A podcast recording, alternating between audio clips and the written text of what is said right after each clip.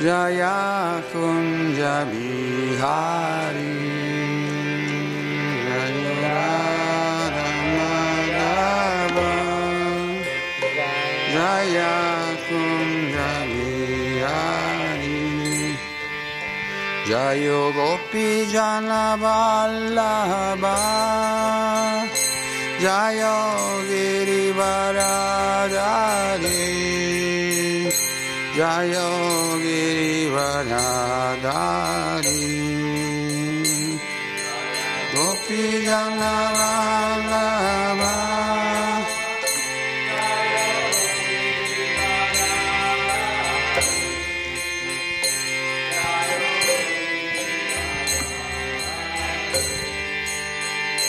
Jayo Yashodanandana, Jayo Vrajajanaranjana,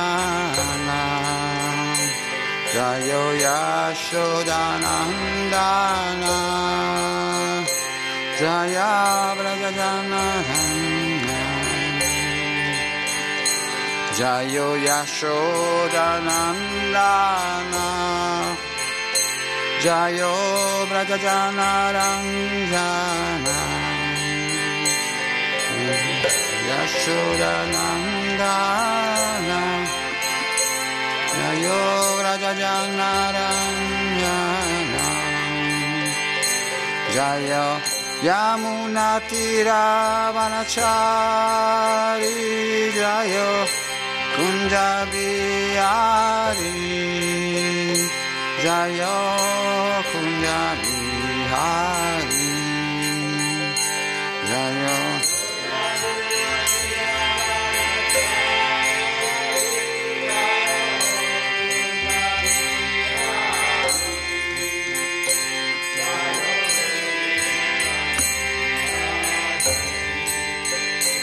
Jaya Radha Madhava, Jaya Kunja Bihari, Radha Madhava,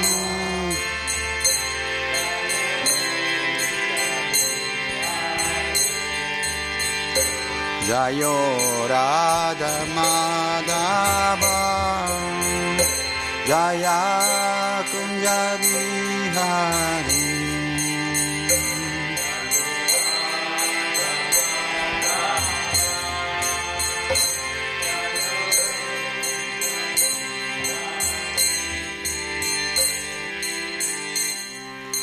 Jai Shri Radha Madhava Ki Jai, Srila Prabhupada Ki.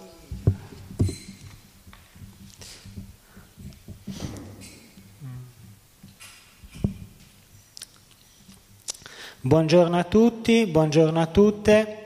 Questa mattina leggiamo dalla Srila Prabhupada l'Inamrita. Siamo al capitolo quattro della parte quinta, capitolo quattro della parte quinta, intorno al mondo ma assorto su Bombay.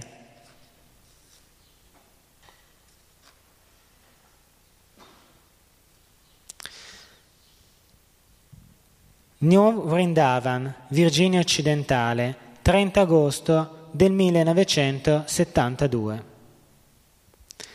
Mancavano due giorni alla celebrazione di Janmastami e più di trecento discepoli si erano riuniti per protestare con Srila Prabhupada.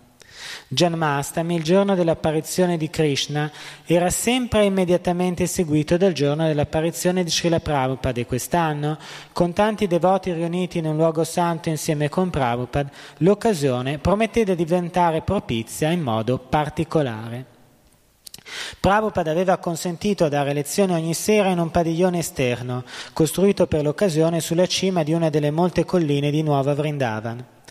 Tenendo questa serie di discorsi sul Bhagavad Dharma e con questi incontri, Prabhupada volle stabilire un esempio per i suoi discepoli che avrebbero dovuto organizzare festival simili in altre parti del paese. Con i discorsi sul Bhagavad Dharma e la distribuzione di libri, il movimento per la coscienza di Krishna avrebbe incrementato la sua influenza purificatrice nel mondo intero. Prabhupada viveva durante quei giorni in una piccola casa di legno nel bosco di New Vrindavan. Riceveva regolarmente i visitatori e dava lezioni serali. Ogni sera, prima della lettura nel padiglione, i devoti tenevano un kirtan e portavano Srila Prabhupada con un palanchino sul lungo e ripido sentiero che portava in collina. Poi, sul percorso del ritorno, Prabhupada era attorniato dai suoi discepoli che cantavano, portando torce e lanterne. Ricorda Sureśvara. Il sentiero che scendeva dal padiglione serpeggiava sui fianchi della collina e collegava il padiglione al tempio. Io arrivai là che era buio e contemplai Prabhupada che veleggiava felice sul suo palanchino su un mare di devoti. I devoti erano centinaia, il kirtan tumultuoso e rombante, e vi era tanta polvere sollevata dai piedi di tutti quei devoti. Era uno spettacolo simile a una panoramica tratta da un film epico come i Dieci Comandamenti o Exodus. Soltanto era qualcosa di più perché era trascendentale. Io caddi nella polvere mentre Prabhupada nel suo palanchino passava davanti a me. Era tutto molto selvaggio, ma devozionale. Batu Gopal. Era un piccolo palanchino portato da quattro uomini. Vi erano alcune corde alle quali Prabhupada si reggeva e non si poteva dire che fosse una passeggiata confortevole per lui. Tuttavia, era una scena sorprendente. Devoti con lanterne e torce, torce elettriche e torce di fuoco, e Prabhupada che scendeva giù per il sentiero su un palanchino. Centinaia di devoti gli stavano attorno, il kirtan echeggiava. Cercai di avvicinarmi a Prabhupada e lo guardai. Jnanava Devi Dasi. Correvamo giù, lungo la ripida collina, immersi nel buio, nel canto di un fiume di devoti. Sembrava che i nostri piedi non toccassero nemmeno il terreno. A metà strada raggiunsi il palanchino, ma realizzai che essere vicino a Srila Prabhupada significava essere molto più lontano di quanto non comportasse la vicinanza fisica. E quindi realizzai che era necessario diventare molto più seri nella coscienza di Krishna per sentirsi meno distanti da lui. La sera di Janmastami, Prabhupada andò al tempio e ascoltò la lettura tratta dalla Suprema Personalità di Dio, che riferiva i particolari della sua nascita. Intorno alle due antimeridiane egli notò che i devoti ciondolavano. «Siete stanchi», disse sorridendo, e chiuse il programma.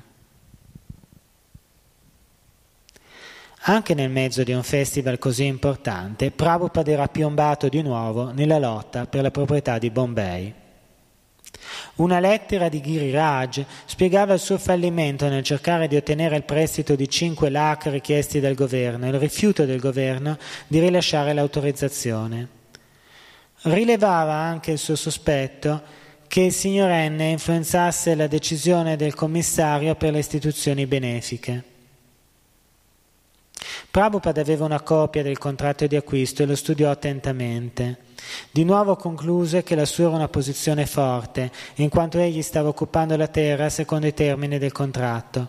Aveva pagato due lakh secondo la promessa, ma il signorenne non aveva prodotto il documento. Ora veniva chiesto altro denaro e Prabhupada aveva detto a Giriraj che si doveva sporsare questo denaro e ottenere l'atto. Per quanto riguardava il permesso del commissario governativo per le istituzioni benefiche, tale permesso non era menzionato nel contratto. Benché le tattiche del signorenne apparentemente confondessero Giriraj, Prabhupada le considerava bluff senza consistenza. Fece un telegramma a Giriraj: fa in modo che la banca saldi l'ipoteca di N. Prima ancora di ricevere la risposta di Giriraj, Prabhupada spedì un altro telegramma. Perché ritiene impossibile la cessione di proprietà? Tutto chiaro nel contratto di acquisto. Cessione deve essere fatta subito, secondo i termini del contratto. Il giorno della sua apparizione, Srila Prabhupada salì al padiglione sulla collina per parlare. Era una bella giornata di tarda estate. Prabhupada si sedette sul palco su un Vyasasana rosso accanto alle divinità di Radha Damodara e del Signore Jagannath. Alle centinaia di devoti si erano aggiunti centinaia di ospiti, tanto che l'uditorio comprendeva un migliaio di persone. Il festival del movimento Hare Krishna fu un avvenimento degno di nota e i giornalisti del New York Times e di altri giornali erano presenti, insieme coi tecnici della televisione. Prabhupada parlò, spiegando che, sebbene un osservatore possa interpretare erroneamente l'adorazione dei devoti per il maestro spirituale, nessuno dovrebbe pensare che il maestro spirituale voglia presentarsi come Dio. Prabhupada paragonò il maestro spirituale a un esattore delle tasse. Come l'esattore delle tasse raccoglie il denaro solo per conto del re, così il maestro spirituale riceve onore per conto di Krishna. Tutti dovrebbero servire a inchinarsi davanti al Signore Supremo, così il maestro spirituale arriva e raccoglie omaggi e adorazione per conto di Dio, il quale accetta ogni sincera adorazione offerta al maestro spirituale come un'offerta fatta a se stesso. Quando Prabhupada concluse la sua lezione con una grande festa, segnò l'apice di quelle giornate e la metà del periodo di osservanza del digiuno. Allora Srila Prabhupada tornò al cortile posteriore della sua piccola casa, dove parlò con alcuni tra i suoi devoti. Ridayananda Goswami. Seduto su una stuoia di paglia fuori dalla sua capanna, Prabhupada si stava facendo massaggiare. Improvvisamente due micetti apparvero presso la sua stuoia e gli si rotolarono intorno facendo acrobazie. Lottavano, ruzzolavano, rotolavano da ogni parte. Immediatamente pensai, oh, sono contaminati, devo cacciarli via. I gattini in realtà si strofinavano contro la stuoia di Prabhupada, ruotavano come piccole palle di pelo proprio sui piedi di Prabhupada. Prabhupada cominciò a solleticarli sotto il mento, rideva e li solleticava. Poi, rivolgendosi verso di me con un fare gioioso, disse, guarda, anche qui c'è amore. Shrutakirti. Ero incaricato del servizio della cucina, quindi ero tanto occupato che non vedevo quasi mai Prabhupada. Si fermava una settimana e praticamente durante quel tempo non lo vidi mai. Ero disturbato da questo pensiero. Facevo tanto servizio e non avevo l'opportunità di vedere Prabhupada. Stavo in cucina fino a mezzanotte. Mi sentivo proprio male. Proprio il giorno prima che Prabhupada partisse, Kirtananda Maharaj venne da me e mi disse «Stai per diventare servitore di Prabhupada». E io dissi «No, è meraviglioso, no, è una cosa terribile». Ero così preoccupato, poi egli aggiunse «Partirai domattina per Pittsburgh». Io pensavo «Oh, che cosa veloce, non ne sapevo niente». Il giorno seguente Kirtananda Maharaj mi condusse nella casa di campagna dove Prabhupada risiedeva. Mi introdusse nella stanza di Prabhupada e disse «Questo è Shrutakirti, sarà il tuo servitore». Prabhupada guardava e io gli offrii i miei omaggi. Kirtananda Maharaj disse «Cucina molto bene, Prabhupada». «Questo va bene», rispose Prabhupada, «ma non massaggia». Io non avevo mai fatto niente di simile nella mia vita, ma Prabhupada concluse, va bene, qualsiasi persona può fare un massaggio, è una cosa molto facile. Satya Narayana. Mi trovavo con un gruppo di devoti.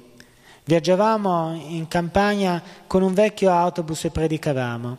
Sull'autobus avevamo le divinità, una cucina e una doccia. Prabhupada stava fuori dalla sua capanna quando ci avvicinammo col bus. Lo ricevemmo come in un tempio regolare. Quando salì sull'autobus e gli demmo un po' di Cernamrita. Egli osservò ogni cosa e disse che ci sarebbero voluti molti autobus come il nostro. Questo non era certo un grande evento per lui, ma gli piacque. Satsvarupa Das Goswami. Vedevo numerosi devoti alla guida del movimento scendere in quella casa per vedere Srila Prabhupada e parlare con lui d'affari importanti. Io non avevo da sottoporre affari importanti rimasti senza risposta, ma cominciavo a sentirmi ansioso di non poterlo vedere, mentre altri erano là. Un giorno il mio stato d'ansia crebbe a tal punto che decisi di andarvi e di vedere Sua Divina Grazia. Quando fu arrivato alla porta di casa, il servitore mi introdusse volentieri da Prabhupada e dopo un momento mi trovavo dinanzi a lui. Egli era seduto mentre lo massaggiavano. Dichiarai a Prabhupada che non avevo questioni urgenti da sottoporgli, ma poiché ero diventato ansioso di vederlo ero venuto. Prabhupada rispose che avrei dovuto conoscere di più, piuttosto che andare da lui a causa dell'ansia. Disse che aveva già dato tutte le risposte nei suoi libri. In realtà questo era fonte di ispirazione. Da una parte mi stava dicendo che come devoto anziano avrei dovuto essere sicuro che studiando i suoi libri ogni cosa sarebbe stata chiara. Non era bene che a causa dell'ansia io dovessi sentire una tale mancanza da dover necessariamente vedere di persona il mio guru, solo perché spinto da un impulso. A questo punto però, trovandomi in sua presenza, Srila Prabhupada si informò: che cosa stai facendo? Mentre mi faceva questa domanda, io ebbi la forte impressione che egli mi stesse giustamente vedendo come uno sciocco. Avevo appena ricevuto l'iniziazione al sannyas ed ero venuto dinanzi a Prabhupada per chiedergli la sua attenzione. Ora che gliel'avevo chiesta, egli mi aveva rivolto uno sguardo investigativo e dalla sua domanda mi era sembrato che egli volesse insinuare che io non stavo facendo niente o molto molto poco per diffondere la coscienza di Krishna. Almeno fu in questo modo che io interpretai la domanda: che cosa stai facendo? Risposi che secondo le istruzioni ricevute da lui in una lettera stavo andando da un tempio all'altro della mia zona per rendere effettivo il suo desiderio che i suoi discepoli studiassero lo Srimad Bhagavatam nelle lezioni del mattino. Mi ero sentito molto fiducioso del fatto che io stessi seguendo i suoi diretti ordini ricevuti attraverso una lettera. Tuttavia, con mia sorpresa, in quella stanza di New Vrindavan egli cominciò a dirmi che visitare i templi non era la cosa più importante da fare. Mi riferì che era soddisfatto del programma di Vishnujana Maharaj che stava viaggiando su un autobus. Disse anche che avrei dovuto fare come lui. Io immediatamente risposi: allora la tua istruzione ricevuta prima quella di visitare i templi non è molto importante? Dovrò usare un autobus? Srila Prabhupada apparve infastidito e disse: non si deve pensare che sia una cosa importante e l'altra lo sia di meno, tutto è importante. Non perché ho detto che viaggiare su un autobus è importante, tu devi ora dire che i templi non lo sono. La testa di Krishna è importante, anche i piedi di Krishna lo sono. Ogni cosa di lui è importante. Mentre Prabhupada partecipava in pieno, sia in modo formale che in modo informale, alla vita di New Vrindavan, egli aveva ancora su di sé quello speciale fardello di preoccupazione per Bombay. Benché avesse incaricato i segretari G B C di ispezionare il movimento per la coscienza di Krishna in varie parti del mondo, era lui il vero segretario G B C per l'India. Per questa ragione, dovunque egli si trovasse, rimase imparziale verso quei progetti. Egli aveva stabilito l'esempio perfetto di segretario del G B C. Mentre sorvegliava coscienziosamente gli affari nel loro aspetto pratico, rimaneva sempre trascendentale, pienamente dipendente da Krishna e immerso sempre nella predica. Dopo aver spedito un telegramma a Giriraj o avendo sentito parlare di difficoltà a Bombay, egli tornava immediatamente alla sua serena routine e alla predica attiva. Nella tarda mattinata si faceva massaggiare, faceva il bagno, rinnovava il tilak con metodo e delicatezza, diceva il Gayatri Mantra in silenziosa compostezza, prendeva il prasadam, si riposava per un'ora e di sera, dopo un giorno di attività piena, entrava nel tempio, in qualunque luogo si trovasse, si sedeva sul Vyasasana e dopo aver cantato Jaya Radha Madhava parlava della pura coscienza di Krishna.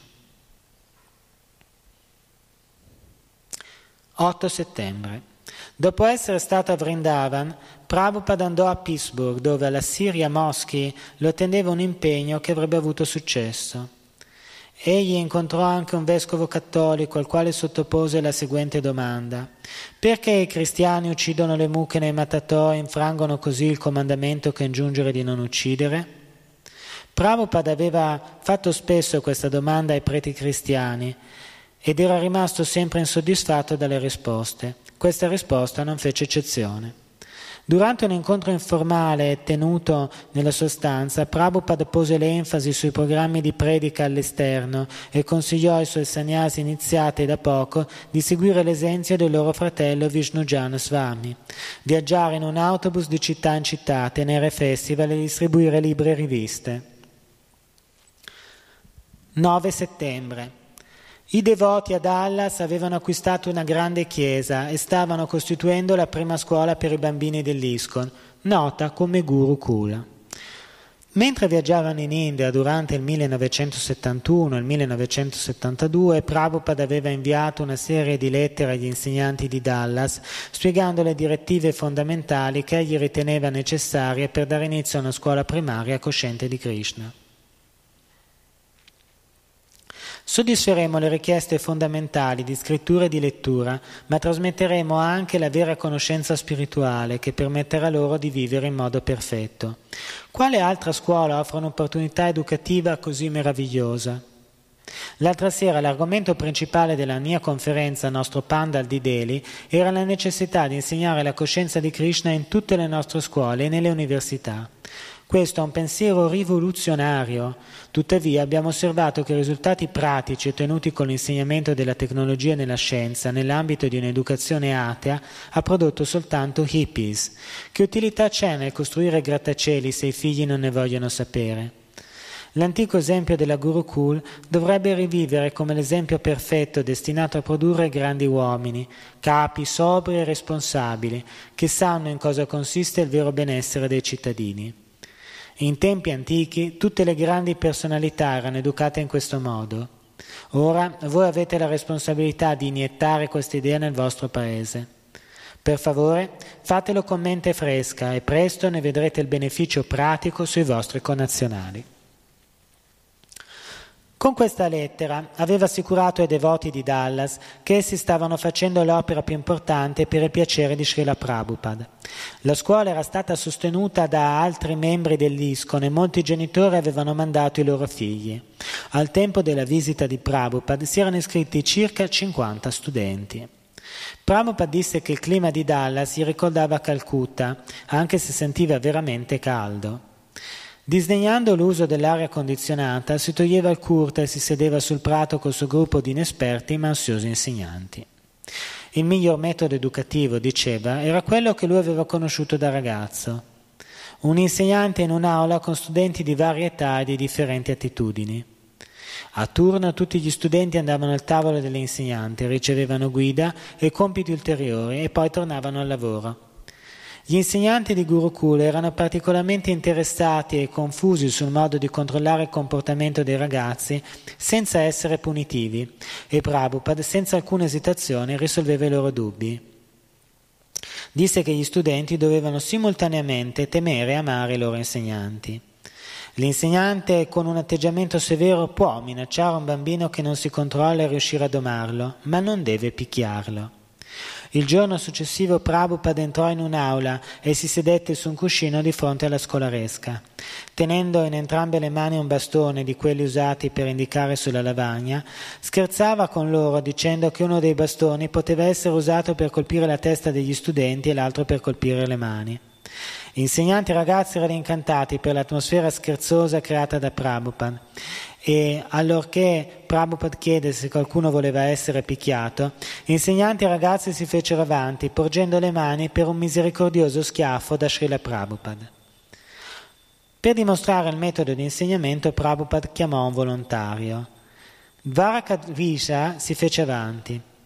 Prabhupada, posando la sua mano venerabile su quella del ragazzo, lo guidò ripetutamente per formare la prima lettera dell'alfabeto sanscrito.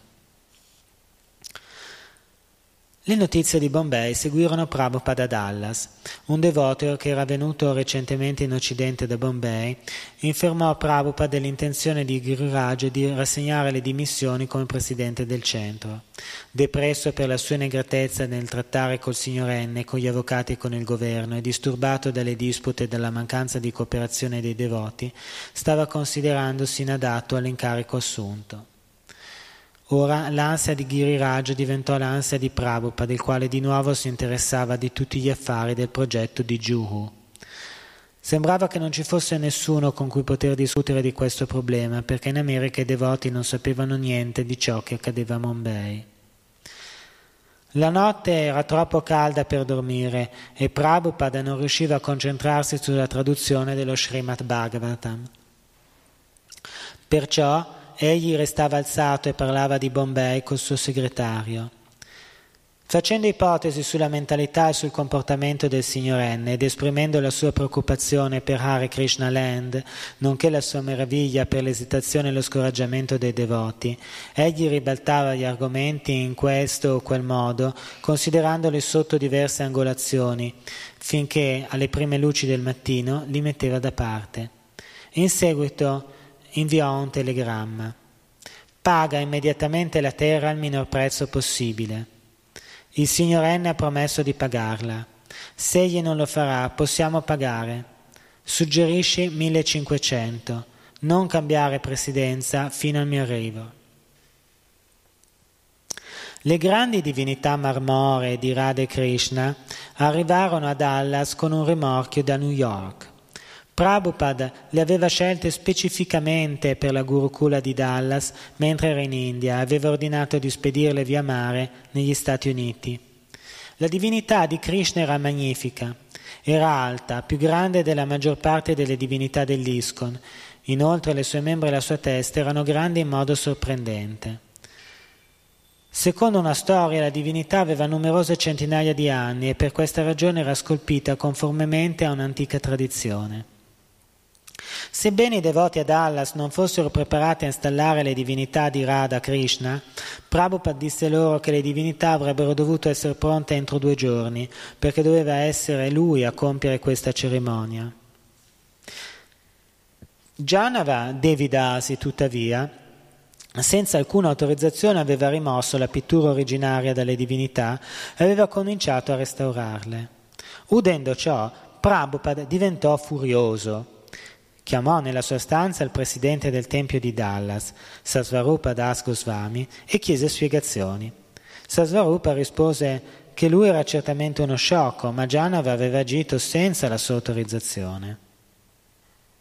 Prabhupada allora chiamò Jnanava e la sgridò con veemenza. «Perché l'hai fatto?» domandò Prabhupada. «Assurdità!» fu la sua risposta scioccante. «Assurdità!» confermò Prabhupada. Assurdità suicida. Tu sei un'assurdità e resterai sempre un'assurdità. Che cosa farei adesso, dopo aver combinato questo guaio? Beh, Srila Prabhupada, rispose debolmente Jnanava, ho telefonato a Bharadraja a Los Angeles e lui mi ha detto che si usava un certo genere di pittura. Bharadraja, gridò Prabhupada, chi è questo Bharadraja? Io sono il tuo maestro spirituale, sono seduto di fronte a te, perché non chiedi a me? Disgustato,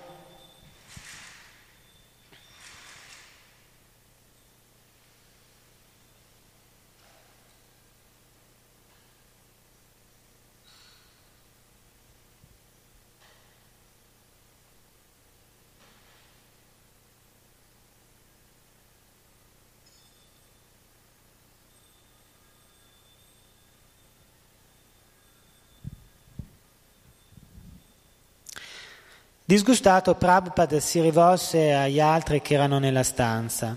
Allora, che cosa deve, si deve fare a seguito di ciò che è accaduto? Una devota presente disse che usando una certa tinta rapida asciugatura era possibile ridipingere completamente le divinità come erano precedentemente, appena in tempo per l'installazione. Sì, disse Prabhupada, fatelo immediatamente. Jnanava restò in piedi per tutta la notte, cercando attentamente di riportare le divinità al loro aspetto originario. Presto, il mattino successivo, che doveva essere il mattino dell'installazione delle divinità, lo sguardo di Krishna appariva bello, benché il suo corpo fosse attaccaticcio per le macchie dovute alla pittura fresca. Durante la passeggiata mattutina attorno al White Rock Lake, mentre parlava di vari argomenti filosofici, Prabhupada si voltò casualmente verso Satsvarupa Maharaj e si informò circa i preparativi riguardanti la cerimonia di installazione. Quando Satsvarupa gli comunicò la sua preoccupazione che la pittura di Krishna non fosse sufficientemente asciutta, Prabhupada improvvisamente si fermò. Se le divinità a Dallas non erano pronti, Prabhupada disse, la sua permanenza a Dallas non era di alcuna utilità. Rivolgendosi al suo segretario, gli disse di cambiare le prenotazioni sull'aereo il più presto possibile. Satsvarupa chiese perdono e disse che forse tutto poteva ancora essere fatto secondo il programma prestabilito. Lo stato d'animo di Prabhupada cambiò ed egli riprese la passeggiata parlando di altri argomenti.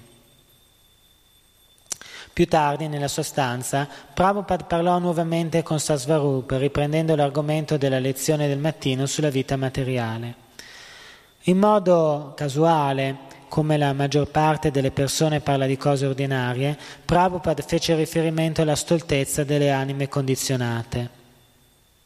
Tutti pensano che per il semplice fatto di avere una grande famiglia e di essere assorti in attività mondane non sia necessario interessarsi della morte o della prossima vita. Mentre parlava, Prabhupada scuoteva la testa in segno di incredulità, considerando la posizione scettica del materialista. Tutti i discepoli di Prabhupada notarono in lui la medesima cosa stupefacente. Dovunque egli andasse, la sua coscienza era sempre situata nella trascendenza. Che stesse alzato fino a tardi preoccupandosi e parlando di Bombay, che criticasse i devoti per aver dipinto le divinità, la mente di Prabhupada stava sempre muovendosi da una considerazione cosciente di Krishna a un'altra. I devoti che erano con lui talvolta osservavano la sua imponente coscienza di Krishna da una posizione di rispettosa distanza.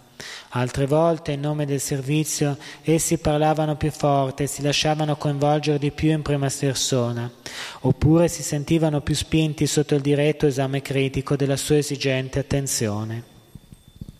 Nessuno poteva presumere o predire esattamente in che modo Prabhupada avrebbe agito nel suo costante, grave servizio offerto al suo maestro spirituale. Mentre sedeva con Satsvarupa Goswami, Prabhupada cominciò a mormorare e a cantare una frase del verso sanscrito del mattino tratto dallo Srimad Bhagavatam, Griheshu Griya Medinamam. Poi domandò, allora, che ne è delle divinità? Satsvarupa rispose che pensava che fossero asciutte. Prabhupada si alzò e si diresse nella stanza dove Jnanava stava esaminando le divinità ridipinte. Con calma, Prabhupada ristette dinanzi a Radha Krishna, cantando a se stesso. Sì, disse, ora va tutto bene. Più tardi Prabhupada, seduto sul Vyasasana nella sala del Tempio, installò le divinità Radha Krishna recitando le preghiere tratte dalla Brana Samhita. Poi offrì il primo arati alle divinità che erano state vestite in fretta e poste su un altare quasi spoglio.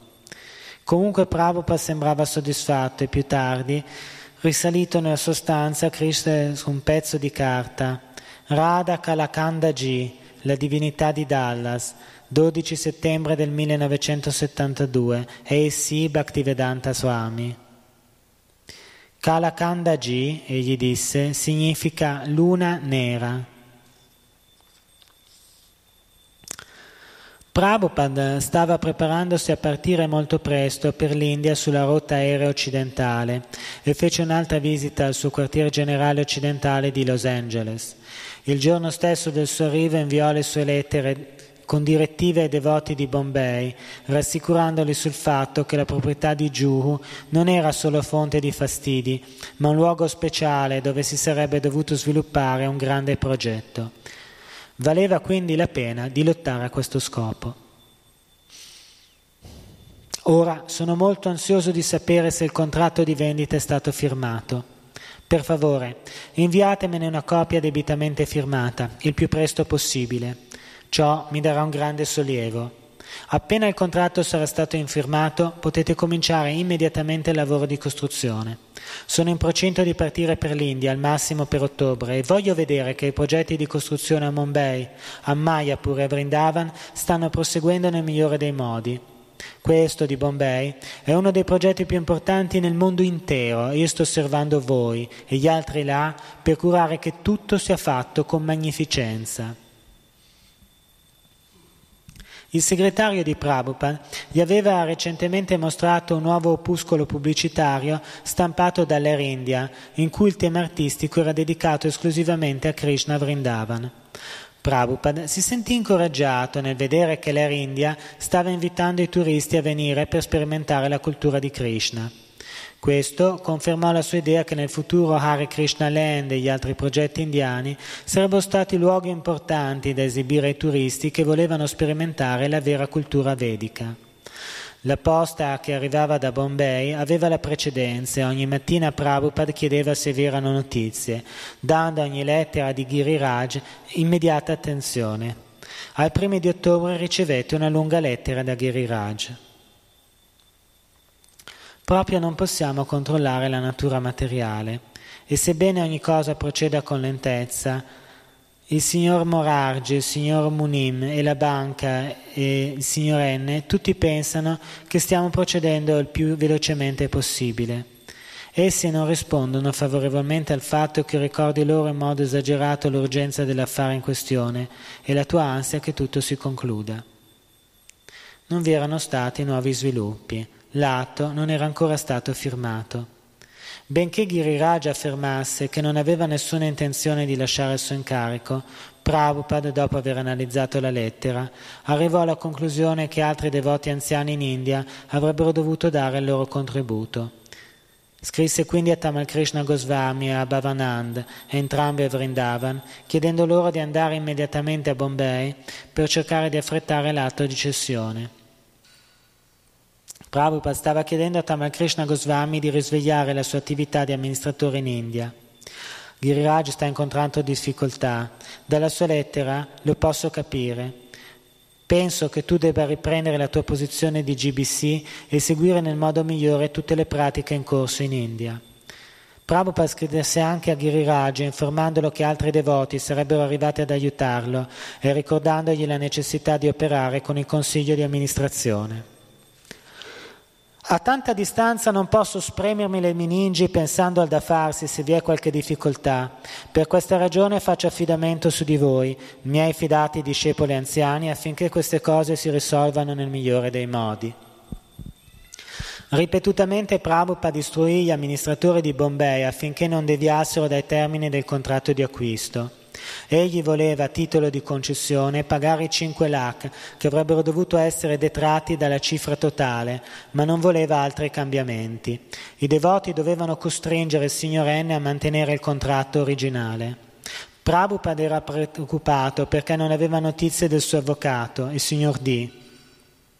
Due settimane prima egli aveva telegrafato sia al signor N sia al signor D chiedendo spiegazioni sul ritardo, ma non aveva ricevuto alcuna risposta né dall'uno né dall'altro.